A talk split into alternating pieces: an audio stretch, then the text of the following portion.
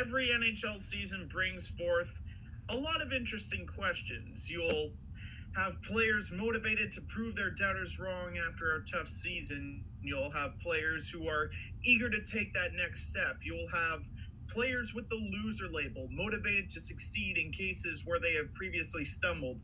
And you will have coaches on the hot seat right off the get go. The stories stay the same, but the names involved changed all the time. So, who are the big names to look out for this year? We tackle that in episode 188 of Lace 'em Up Podcast, and the fun starts right now.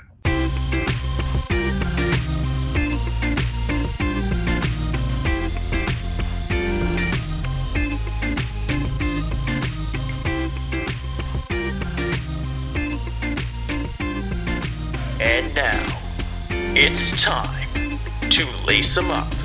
Here's Brett and Steve. And welcome to the show, ladies and gentlemen. I'm Steve Ellsworth. I'm Brett Duboff. To all of our uh, Canadian fans out there, hope you have a lovely Thanksgiving weekend. And today we're going to be feasting on some uh, last minute predictions. And uh, Brett, uh, we're going to continue uh, with um, our season preview. Uh, we didn't state who our final four would be, so uh, let's get right into it. I mean, it's kind of, it felt like forever ago since we did do those four previews before, but um, yeah, I figured this would be a good way to just end our preview um, officially by giving out our predictions. I think we handed out where we think each team's going to finish in their own division, but we didn't say Yeah. what's going to happen after that. So um, we each have our own who's going to make it to the who are the four teams that are going to make it to the conference finals and who is our Stanley Cup winner. Um, I guess I'll start first um, because I have Yep. it here. So I actually wrote it all out on my own predictions and stuff, and some of them are looking good, like the Vegas uh, finishing first in the Pacific. But then I have some that aren't looking so great, like New Jersey finishing third in the Metro. So, uh, with a lot of hindsight bias, I I think if I were like I felt like New Jersey was going to be the surprise team, but after watching a couple of their games, I'm like, all right, maybe not.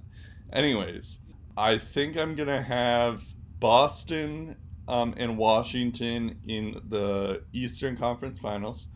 I mean, I did I did have Washington winning the Metro.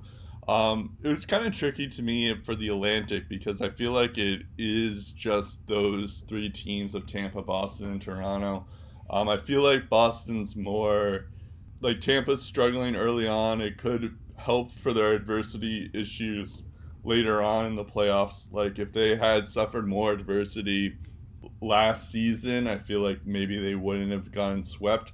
But now that they're they're sort of like not winning games that they should win, like they beat uh, they lost to your Ottawa Senators last night. I feel like maybe there is something to this, or maybe like teams are starting to figure them out. Like if the Sens can beat them, um, then uh, a lot of other teams can.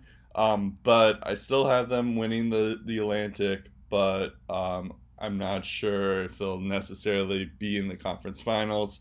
Toronto, they still have some defensive issues. I still feel like Tyson Barrie will help them out, but Boston is the one that's more, I feel like, the most complete of those three. So I have them going um, in the conference finals, and of course, I'm a huge Boston Bruins fan, so a little bit of a bias there. Um, and then as for the Metro, I think this one is like so wide open. Um, I was thinking of Carolina, but I feel like Washington's going to be the that team that's going to. Um, they seem to have like figured things out, and maybe after their their Stanley Cup hangover, they're gonna like just figure things out. Um, but yeah, I think if I were to do this these predictions again, I had what? Well, first off, I had Washington going, uh, winning the division, and then I had Pittsburgh second and New Jersey third, and then Carolina fourth. I feel like Carolina's probably going to be either second or third, um, and I don't think New Jersey's going to make the playoffs. So, um, so that's where, and maybe not even Pittsburgh either. So, Um, so yeah, those those predictions do not look wrong. Do look wrong starting out right now, but you know, still four games in, you never know. Um, and then on the Western Conference, I have Nashville and Vegas. Um, those are my two teams there. Vegas, I've talked about before. Vegas uh, is a very strong team uh, now that they have Mark Stone and Max Pacioretty.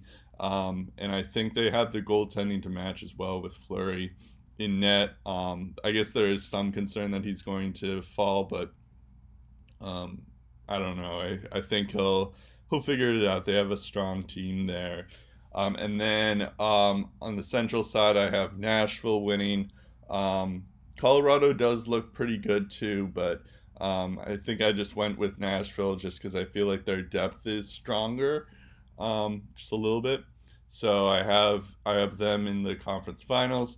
Um, and then in terms of the Stanley Cup Finals, I have the Washington Capitals playing the Nashville Predators, um, and then I have the Nashville Predators winning the Stanley Cup.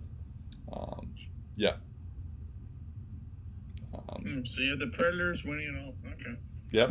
Um, if not now, if not now, then when really? Exactly. I mean, yeah. They're they're running out of chances to get it done. Yeah. Um, final final four heading into this year, I still have faith in Tampa Bay. I'm penciling them in. I also have them penciled in to the win the Atlantic Division. Here's the thing about Tampa Bay: they coasted through the regular season last year. It was too easy for them. It was like freaking playing NHL 19 on easy mode. They were that good, and when they got beat by Columbus after games one, after games two, they didn't really have an answer because they were never in that position before. And when they got into some bad habits, they weren't paying for it in the regular season. And the playoffs, they were getting exposed and they didn't have an answer.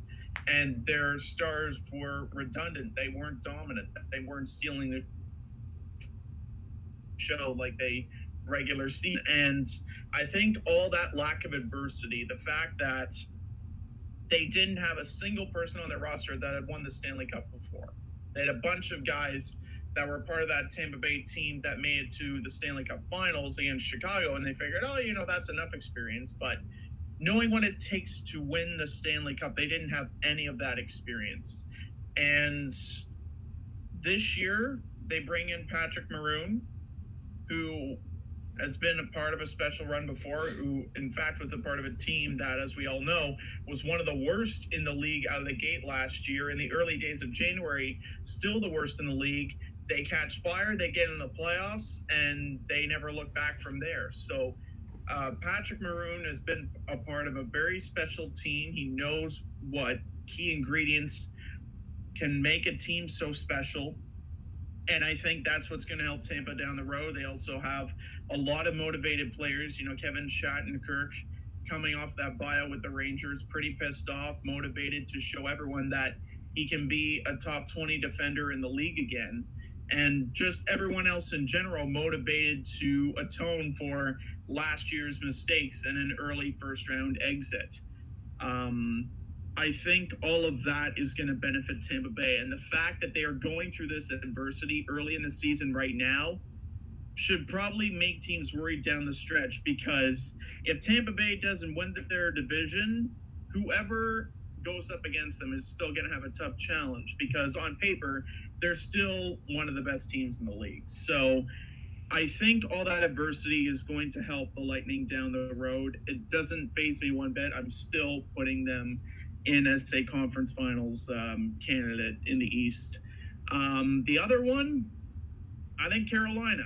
And I thought they were capable of doing this before the season started. Um, the thing with Carolina is they're so good at shot suppression against that same Tampa Bay Lightning team.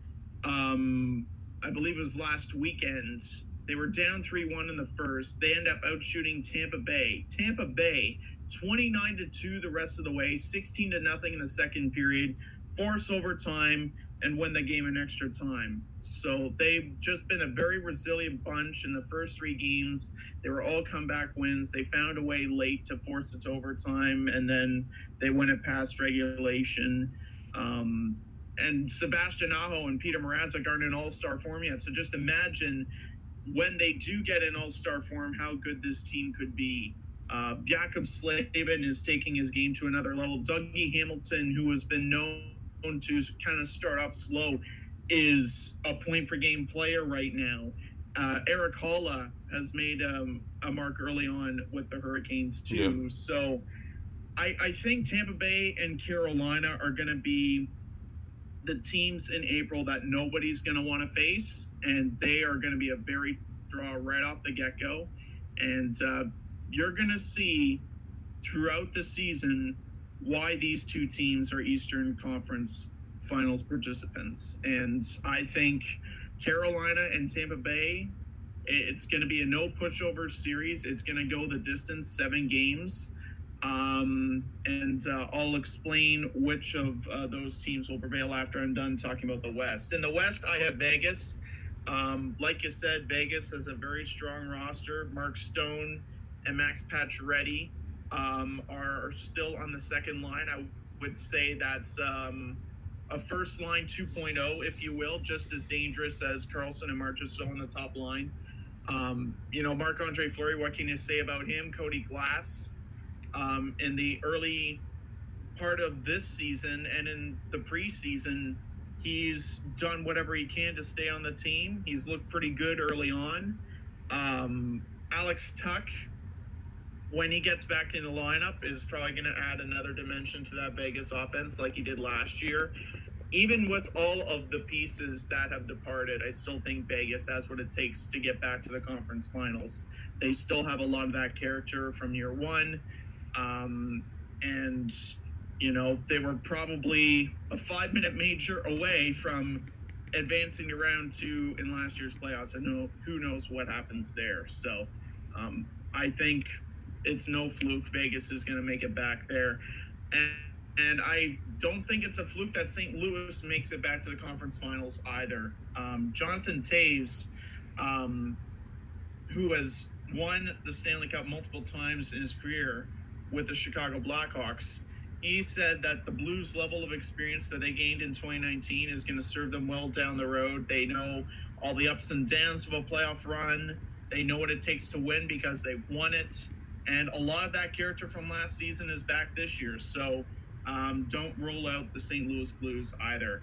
Um, so when it comes to a Stanley Cup final prediction, um, I think Tampa Bay barely ekes it out in seven games against Carolina. Vegas is going to have a tough task uh, against St. Louis.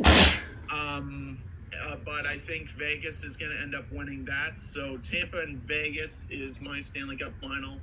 But um, like I've said before, Tampa Bay is just too good on paper not to win the Stanley Cup. Now that they have that experience, um, I think the only thing I think the only thing getting in their way once again is themselves. Okay, interesting. Yeah, I guess we have a slightly different um, predictions here. Um, yeah, I, I, guess maybe I'm taking too much into account on um, on what the early goings is, I guess, uh, by not including Carolina and Tampa. But um, you know, at the same time, I don't know. It's um, I feel like it's such a long season that anything can happen and all that stuff. So uh, I don't know. Well, yeah, I mean, I mean, yeah. look at Buffalo this year and last year. They started off odd. Who knows right. if if uh, history will repeat itself like it did last year? And they have an awful True. second half. The Oilers are a perfect five and zero. Oh. A lot of hockey still to be played. You're right. Um, but um, I, I, and again, like the Blues have shown us, it's not how you start; it's how you finish. Right. True. Um, and also, um, well, I was going to mention when you talk about Carolina, the thing is, the only thing that I'm worried about for Carolina is, uh, like, sure, James Reimer has been a pretty good, and so has Peter Mrazek as well, but, like, can they be consistent? And that's what I'm not sure about, and that's really what it's yeah, going to come down to. Goaltending yeah. is their biggest concern. Absolutely, You totally agree with you. Okay. So let's, on that note, uh, let's go to uh, what coach will be fired first. Um, I forget who was the first. Do you remember who the first coach was fired last week or last year? Oh man, because because it all happened so quickly. I, I don't know if he was the first, but I think Mike Yeo of the Blues. Yeah, that was my guess, but I think he was the I'm not sure if that's true. I feel like the flyer, maybe it was the Quenneville. It Quenneville? Oh, it could it could have been the Flyers. Yeah, Or uh, you know, it could have been the Flyers. or it could have been the Flyers. Yeah. I, I know I know that I know that the Quenneville, the Mike and the um, Hakstol firings all happened within Around a the same period one. of time. Yeah. Yeah, Anyway. it was around the same time. I can't remember which was first. It was one of those three. Yeah, it's one of those ones. Anyways, um, so I like if you asked me this last week, who is going to be the first coach fired? Um, I guess I'll go into it. I was going to say Paul Maurice, um, and I was going to say like how it's it isn't really his fault, but because of the way their how their offseason went, where they lost basically four of their defensemen and um, and that's not really on Paul Maurice and stuff, and they just and the, I like saw how they were playing against New Jersey, and I saw how they were playing against um, the Rangers. I was like, okay, I think this this team is probably not going to be up to snuff yet. However, they went on a they started to beat different teams even without like Byfuglien um, and even without all these other guys and um, and like Patrik Laine has kind of like taken And it to the next level. Yeah. Sorry, what yeah, were you saying? Patrik Laine is something else too. Yeah, I know. Patrik Laine is something else too. Like he's leading the way. Yeah, he's leading the way. He had two goals, two assists, and eight hits. Um, again, I mean, it, it is against the Minnesota Wild, so it's not like that big. But and he didn't score last night against the Blackhawks. But like Nikolai Ehlers is making it yeah, big. Any, Yeah. any time a goal scorer can drop eight hits on a team, like Yeah. wow. Exactly, and like Mark Scheifele is doing well. Um, Blake Wheeler is picking it up as well. Um, and then you have like guys like Neal Pionk, um, who's making names himself, and then like Heinola, Heinola, who I was like lambasting last year or last week about like how they're like he's they're not developing him properly. Looks like I'm like the wrong like the most wrong person ever because he has like five points in six games, um, and uh, he uh, or sorry he has three points in five games. Um, still pretty that's still pretty good. So um, maybe they'll send him back um, after those nine games, but he looks NHL ready already, and that's kind of like a crazy thing. They kind of lucked out in drafting him 20th overall. So I'm not going to pick uh, Paul Maurice because it looks like they figured stuff out. Maybe, um, maybe eventually they will, but we'll see. My choice is actually going to be John Hynes of the New Jersey Devils. Um, they've went on a, uh, I mean, yeah, you could probably make a case that Cory Schneider and Mackenzie Blackwood were the big question marks this year, um, and they have not looked so great either one of them. Uh, they both played three games. They both have a sub 900 uh, save percentage, um, and their GAA is you know in the threes instead of in the twos or ones, obviously. So. Um, Yeah. so they're not their goaltending's not great. Um, however, you know you you made all these like off-season moves to get PK Subban. You drafted Jack Hughes number one. You traded um, you you know you got uh, Nikita Gusev. You got Wayne Simmonds, um, and um, and all to appease Taylor Hall. And now like no one on the offense is even working either. So I feel like something just has to happen, and I think John Hynes will be the first to go. Um, they pl- on the plus side though, are they pl- they're on a six game home stretch now, where they play Florida, New York, the Rangers, um, Vancouver, Arizona, Tampa Bay, and Philadelphia, and only about a couple of them, like three of them, are about winnable. Four of them are winnable. I feel like if they continue to go on this losing streak at the end of that Philly game, which is November 1st, um, if they lose all six of those games, I think John Hynes will be the first one to go. So that's November 1st. I'm calling my shot. That's when he'll be fired. Um, if if they go on this losing streak even further.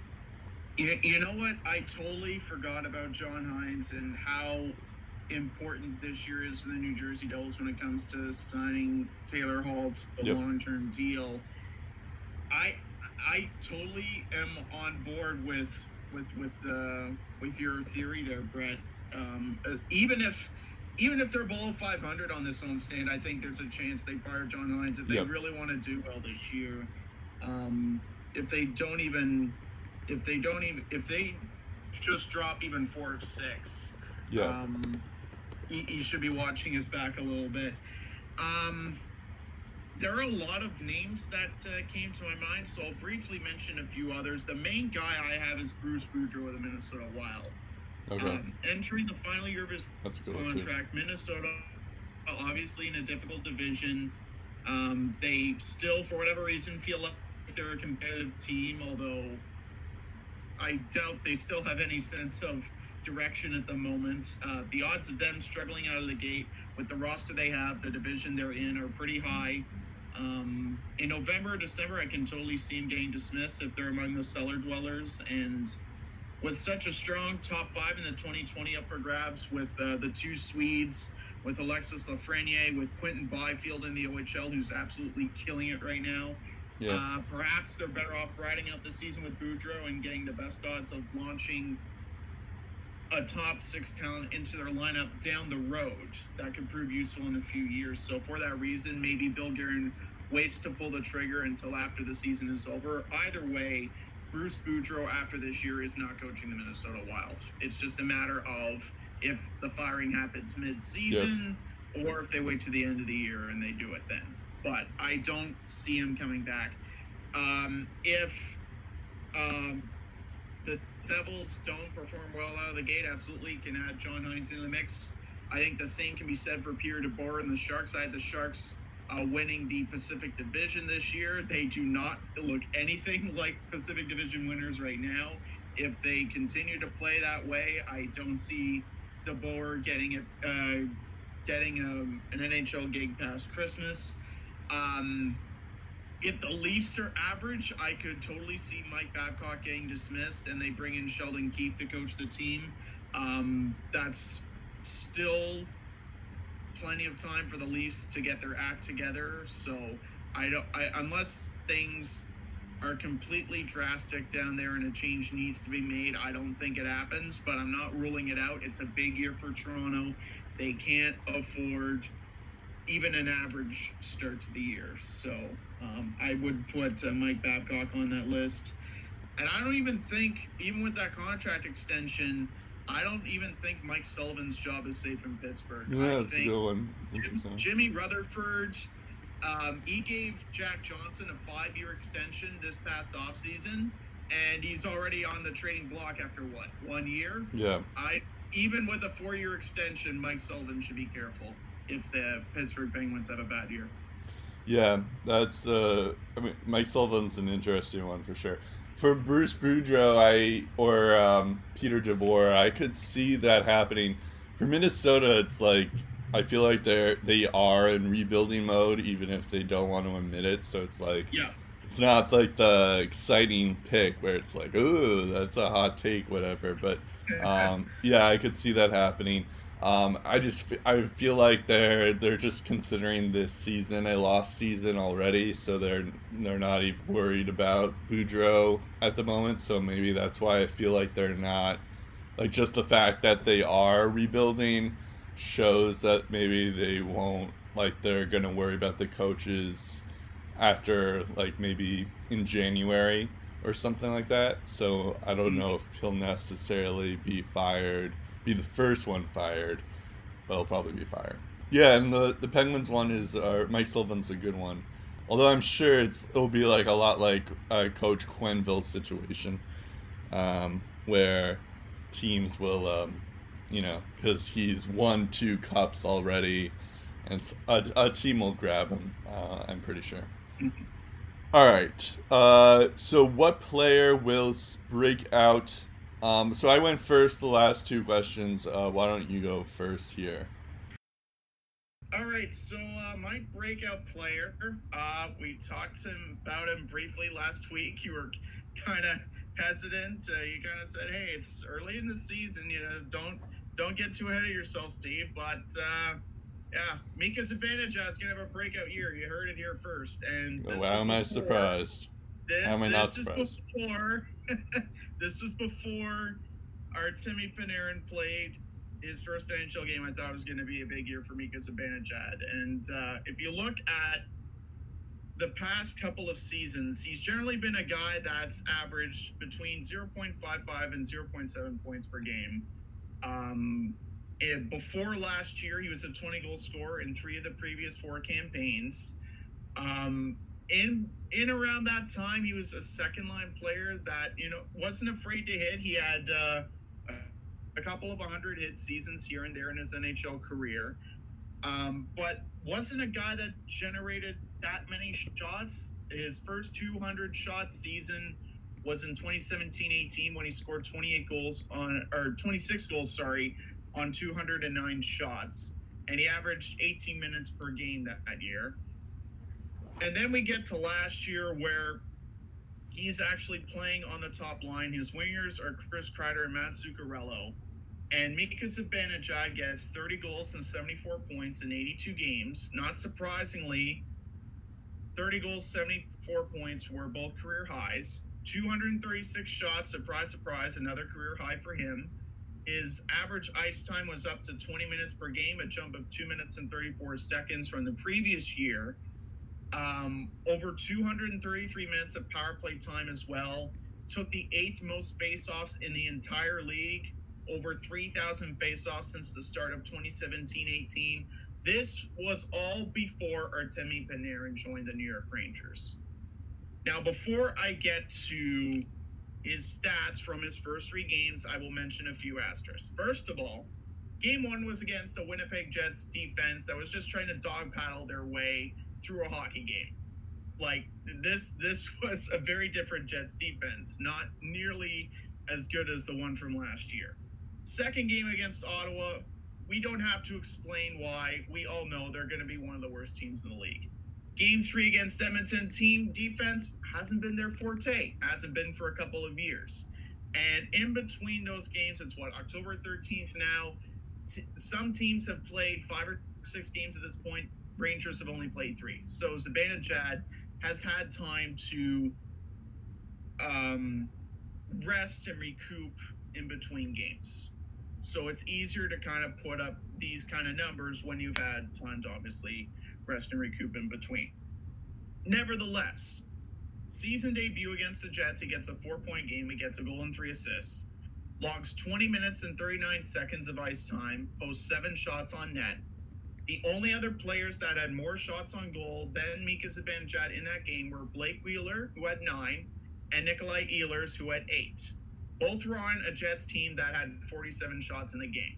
So outside of that, Mika Zibanejad was one of the leading shot getters on the ice that night. And he spent just over three minutes killing penalties. And the Jets only scored on one of their five chances in the hockey game. So pretty good season opener, right? Yeah. So then we go to game two against the Sens. Again, supposed to be one of the worst teams in the NHL, but the Rangers power play went two for three on that game, three for five to start the season. Zibanejad was involved in pretty much all of that. He gets another four points in this game. This time he gets a hat trick, a power play goal to start things off, even strength tally to get his second of the game, and then patiently outweighs the Sens shorthanded before firing one past Craig Anderson for his hat trick goal. And that was in the second period. So before the third period started, Mika Zibanejad had a hat trick in that game. He was the first player in NHL history to open the season with eight points in his team's first two games since some guy named Jaromir Jagr did that way back in 95 96. logs 20 32 in this game, spends 353 on the power play, another 304 shorthanded. And he only had three shots in the game and he scored on all of them. So again, good follow up game to a season opener.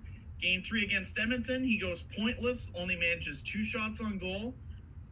And uh, against Edmonton, you know, everyone can say, oh, you know, the Edmonton Oilers, you should be able to trounce this team. You know, they're so bad at team defense. They've actually been pretty good as far as team defense goes.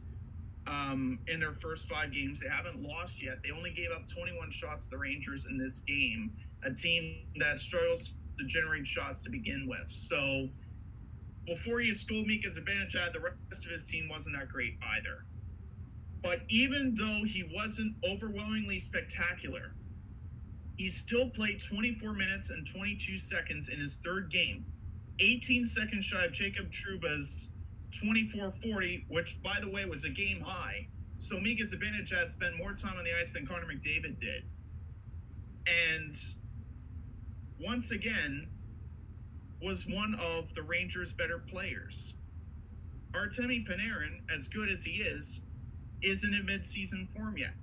So when Artemi Panarin gets into midseason form and he starts to dictate the play and everyone's focused towards him and they forget, oh yeah, Mika Zibanejad's also a good player, guess who's probably going to benefit from that? Mika Zibanejad. Yep. So if he gets 40 goals and at least 85 points, that wouldn't surprise me in least. I think this year is going to be a big, big year for Mika Zibanejad. Yeah, I think the uh, you know having Panarin there is certainly going to help him for sure, but um, at the same time, I'm not sure if it's going to be like uh, like do you project him to be like an 80 point player or uh, Hundred percent. I, I predict at least eighty-five. wow At least okay. eighty-five, even forty goals. Yeah, it's going to be a big year. Um, I would I would say I'm not going to go that high. I would say 70 though, um, which is still a pretty good season. But yeah, I I wouldn't go that far. Um, it's it's it's it's just that the Rangers top line. When you look at the guys below Mika Mhm. Zibanejad, it's Ryan Strome, it's Brett Howden, it's Elias Anderson. and So Filipino, Mika but yeah. Zibanejad and that top line for offense is going to be relied a lot, and that is why he's going to get a lot of points. Yeah, that's true, but at the same time, it's like, um, I mean, first off, it's the Rangers. They're not really expected to be good right uh, right away, and secondly, Yeah. it's like I I expect, um, I mean, because that that could also work against them too, because. Because they don't have another good center out there, so more teams are focused on that top line and if you can fo- and if you can uh, defend the top line well enough, then uh, you can you know then you can't really like you don't have to worry about the other three lines. Um, so that could work against them as well. But yeah, I, I do see what you mean. I do think he'll improve purely because Panarin is that good, but um, I don't know if it's gonna be like a ten point difference from what he's he's been um, in his career. Um, anyways, uh, my my player um, is going to be um, Andrei Svechnikov. Um, Mm, okay. he, uh, I mean, he's already he's already broken out in a way. I mean, obviously, it's only six games, and as I've mentioned before, it's like you you always have to temper expectations starting out because it's like um, like James Neal is not going to be a 50 goal scorer, um, you know. So I just have to like keep that in mind. But um, I mean, obviously, he's not like people do know him. Um, just in terms of like he was the second overall pick last year um, in 2018, um, and uh, he already has eight points in six games. Um, seven of those are assists, but um, it seems like the the Carolina Hurricanes were just being patient with him last year in his rookie season. He only had 37 points last year in 82 games, um, which isn't bad. 20 goals, uh, 20 of those points were goals. Um, so that's not like you know terrible for a rookie season. However, his average time on ice was 14 minutes. So when you think of it that way, where he has like he doesn't have that much he he didn't have any minutes like he didn't have a ton of top line minutes or even uh, line two minutes. And uh, he still gets 20 goals 37 assists uh, 37 points. Um, that's still like decent considering what what's going on. Now he's actually on the top line um, and he's producing as well. So he um, I believe, let me just double check here. But it says here that in the first in his first six games, he has 17 minutes of ice time, one goal, yep. seven seven assists for eight points, um, and uh, he is on the top line. So I assume if he continues to produce in that way, he'll he'll be you know um, okay, he's not on the top line. He's on the second line though. Um, but even still, he has an increase when you increase your time there. He's, um, you know, like the more more time he gets, and if he can produce, the more, you know, good he'll be. So like, and it's it's already showing in fruition where he's he's getting these assists, he's getting these these goals, he's contributing um, just in general. And you know, like the the Hurricanes kind of do have a lot of good wingers out there. Of course, you have T- Turbo, Teravainen, um, Nino Niederreiter, uh, as I just mentioned. Uh, they they brought in Ryan Dzingel. They have Martin Necas, um, who's who's playing wing as well somehow. Um, Erik Haula can play wing as well. Brock McGinn, I guess, is another guy. So they have they're they're pretty good with wingers, but I feel like Andrei Svechnikov of all those guys that I just mentioned, they have he has the highest ceiling of all those guys, um, including Teravainen and you know Niederreiter. But um, so I feel like once he gets going, the Carolina Hurricanes are only going to get stronger. Um, because maybe he'll eventually play with Sebastian Aho and, and Teravainen on the top line. Um, and and that could be like a formidable top line um, uh, for seasons to come um, if if he really does get going. But it's like it's cool to see that he's like he's getting the ice time that uh, he needs to flourish. And this is kind of what I feel like the devil like this like the devils and the um, rangers should keep note of how they're handling how the carolina hurricanes are handling svechnikov because um, i feel like it makes sense for the rookie year to give them like maybe like third line minutes fourth line minutes. So you know hughes and kakko shouldn't be relied on so much. And then the next year once they've gotten the like they understand the nhl a little bit more they're getting used to things, then give them more ice time, and then see them actually flourish. So I think how Carolina is handling handling uh, Svechnikov is um, exactly how you should be developing your young players like that. Um, and the interest, the other yeah, interesting. And, and, oh, sorry, go on. Add, to, to, add to your point about Hughes and Kakko, yeah. I believe they combined for one goal, and that's it. Hughes yeah. has been held pointless. Right, but like Hughes is also like I mean I guess what they're doing with Hughes is that like he's on the third line, um, even though I guess he could technically be on the second line, uh, but so I think they are doing what they are doing with Svechnikov with Hughes, um, but uh, yeah, so it's it's still there, but like for Kakko, Kaapo Kakko, I feel like is very similar to Svechnikov, and I feel like they can um, maybe that's an like maybe they should just limit how much ice time Kaapo Kakko has um, in that regard. The thing that's interesting about Svechnikov yeah. though is that you know he had 50 goals in the OHL and that was a big reason why he was uh, second overall uh, last year is his ability to score score goals. He only has 21 goals in 80 games, which obviously isn't bad, but it's not great either, or not what you're expecting yet. So I, I assume he's still taking a lot of shots though. Um, this season, 17 shots um, in six games.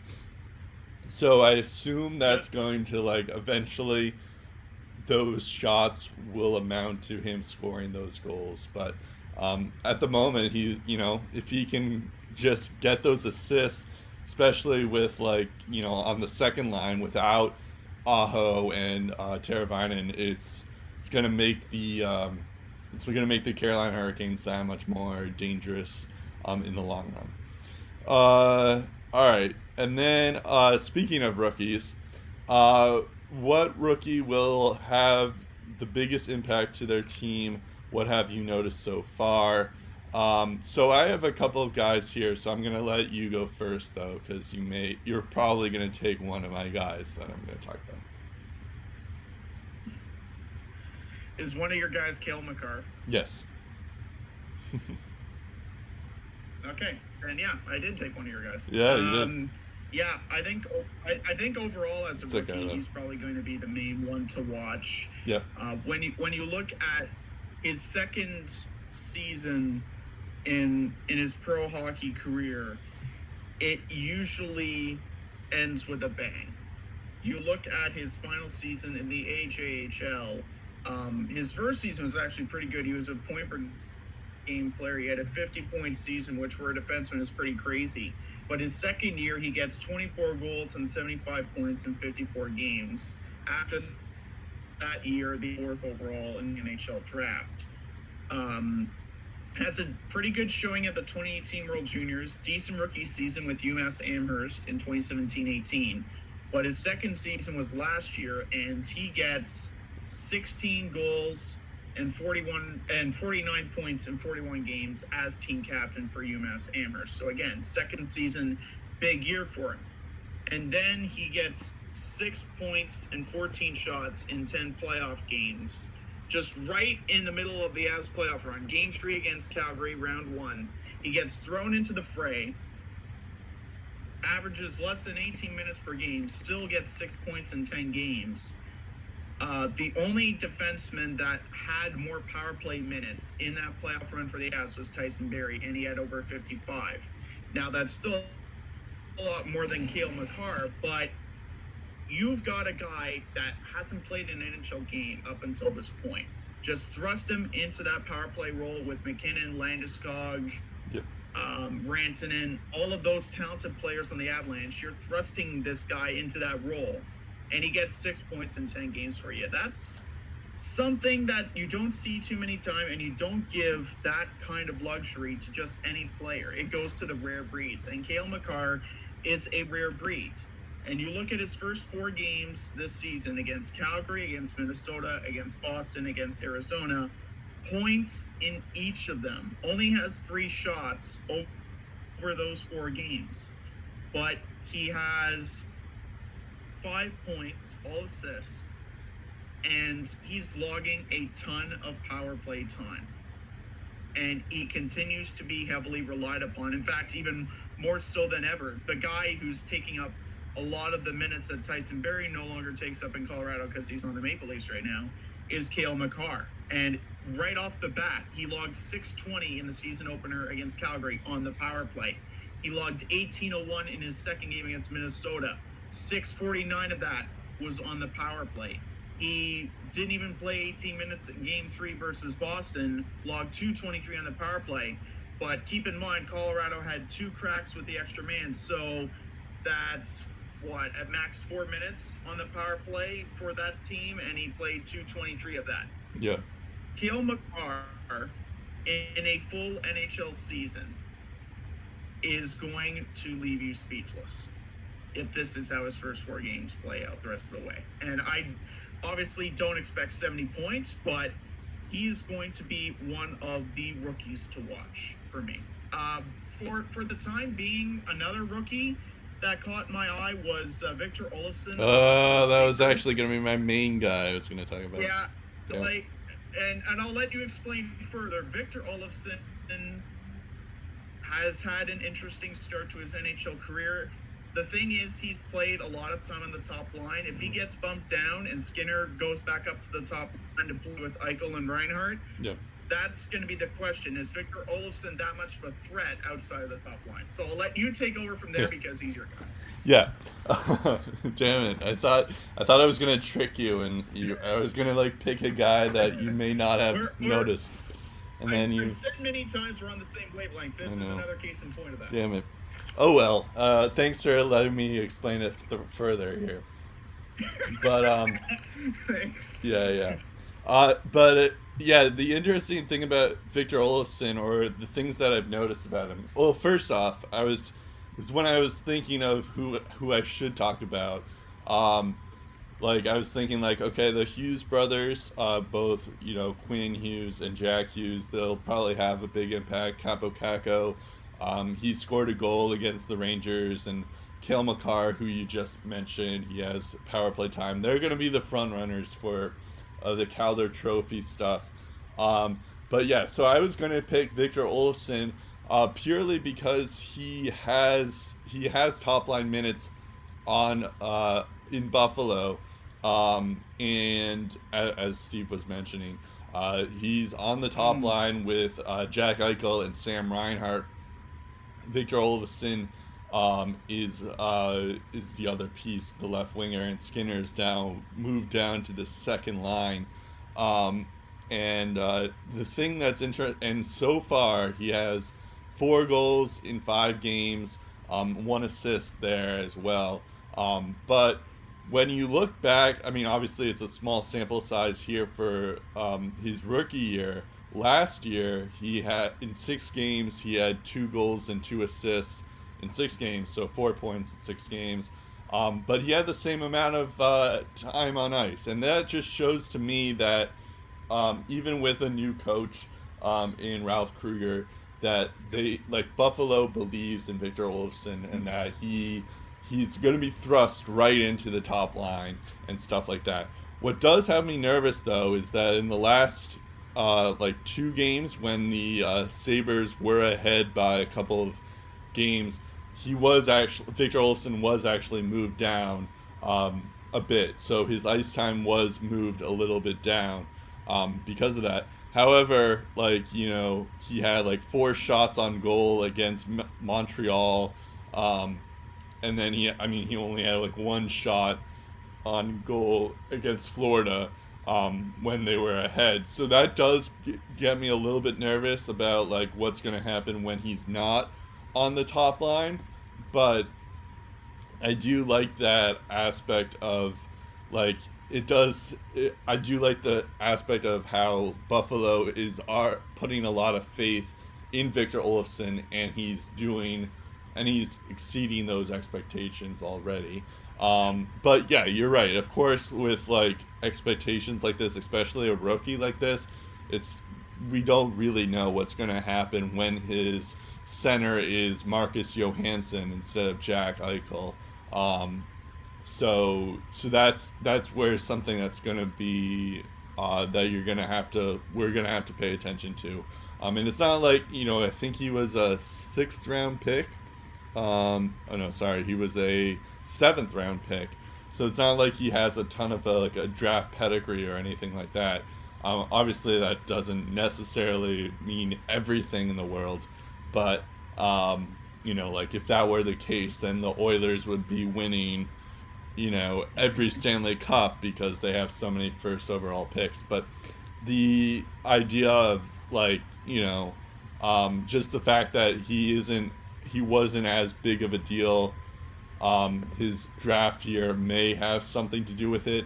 Um, however, a lot of Scots, uh, Scots, a lot of scouts have uh, mentioned how good he has been, and they were on his, they were on their radar, um, like last year and stuff like that. So um, he may fly under the radar, but at the same time, he could turn out to be like this like hidden gem that the Buffalo Sabres need, and they of need uh, a hidden gem like that. Actually, I'm looking right here. His stats in the AHL last year, uh, he had 63 points in 66 games. 30 of those 63 points were um, goals. So, so he he is doing pretty well in the AHL already.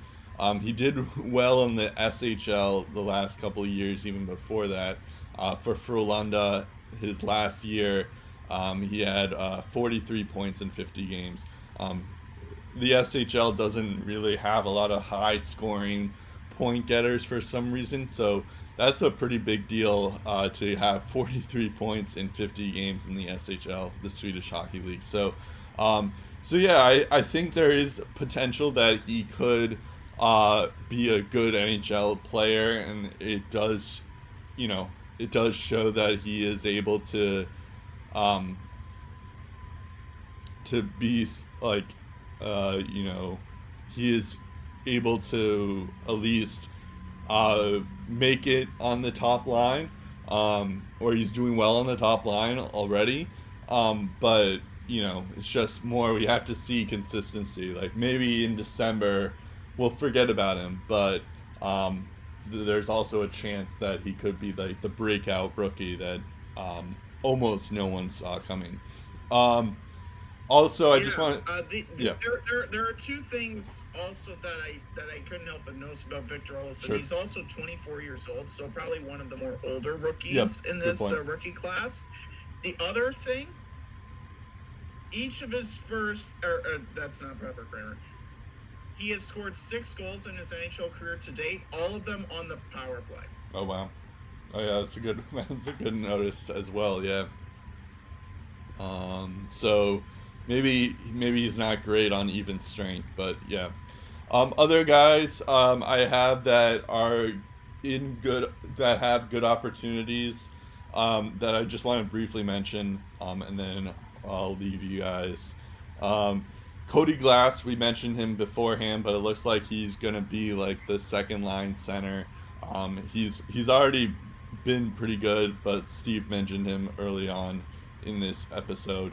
Uh, Ville Heinola, I've already mentioned that before, but um, if he, especially if he goes past the nine games, um, I think you know he's kind. It's like kind of amazing that he's he's been doing so well and he's only 18 years old. He you know so that could be a hidden gem for them, um, especially because I expect Winnipeg is not like their defense situation is so dire. But if they can like you know if Ville Heinola turns out to be like even a decent defenseman, then they can um, you know then their problems aren't like they can. My point is is that Heinola can take advantage of Winnipeg's uh, dire, desperate uh, need for defensemen. Um, so if he can produce, or if he can even be a good defensive guy for them, um, all the power to them. Barrett Hayton is another one. Um, I feel like he's he's very comparable to uh, Pierre Luc Dubois, where people were surprised that uh, that their team picked him so highly, but then it turns out that they're actually like really good at this hockey thing. Um, I think he's getting like second line minutes um, in Arizona, but um, and and Arizona needs scoring. So if he can, and he's like the best. Okay, I guess the best. He's he's not on this. He's on the second line, but not a center. Um, but like you know, Arizona is one of those teams that needs scoring. Um, and of course, they have Kessel, they have Keller, and Nick Schmaltz has gotten it in. But you know, if they can get Barrett Hayton, he's he's giving he's given some good opportunities there in the desert. Um, and then lastly, um, I have Alexandre Texier uh, for similar reasons for Winnipeg's defense with Heinola. Heinola I think uh, it's because Panarin's gone, uh, Dzingel's gone, Duchene's gone. Um, Texier can sort of take, like, is going to be re- the replacement for um, Panarin, and obviously he's not going to produce like Panarin has, but he is going to be, like, he is going to be given the, the right deployment for that. And I feel like he's a name that, if he, he succeeds in that and gets maybe like 30 goals or something like that, then he'll um, he'll be in the Calder race and um, something like that. But he is definitely given the opportunity to uh, to succeed in Columbus. Um, So those are the briefly mentioned Yeah, guys. I don't know if you had uh, other especially, rookies. especially with all that talent that's gone from Columbus too. Yeah. Like he's gonna get a lot of chances. For sure. I mean, of course, they have like Gustav Nyquist, and it's not like Cam Atkinson left, but um, I just I feel like he um, he is given a lot of chances there, and he'll have a lot of opportunity um, in Columbus. Yeah. But he's a guy to watch out for um, if that happens. Um, all right, I don't know if you had uh, any other rookies you wanted to talk about, but um, if Uh, yeah, j- just a just a quick few, uh, just a, a few out of Toronto. Uh, Trevor Moore. okay. Uh, he's he's he's had some in previous years, but still technically a rookie. Uh, he has three goals, four points, plus eleven shots in his first six games this year. Um, also, team hit and seven block shots. Uh, hasn't even averaged really 15 minutes of ice time per game. Um, so he's a guy to watch out for. Also, um, on Toronto. In six games played, he has two goals and three assists, so almost a point per game player. He has 12 shots. Um, he's almost reached 15 minutes shorthanded, so he's been a pretty good penalty killer for them. It actually leads all rookies in shorthanded minutes, and he's averaged 15.55 uh, per game uh, through his first six games too. So those two rookies, if they can play a pivotal role in the Leafs, um, another reason why Toronto shouldn't be overlooked um, in the playoff race too. Um, and it's those, and it's guys like Mikheyev, guys like Trevor Moore that are going to have to really step it up if the Leafs are going to take that next step and just even get out of the first round. Uh, they need guys like Mikheyev and Moore to deliver. So uh, look out for those two as well. Okay. Um. All right. Uh, you can catch us on SoundCloud and iTunes and Spotify. Um, our Twitter is Lace Up Podcast. Our Facebook is Lace Them Up. Um, that's about it. I'm Brett Duboff. I'm Steve Ellsworth. We'll talk again, episode 189 of the Listen Up podcast.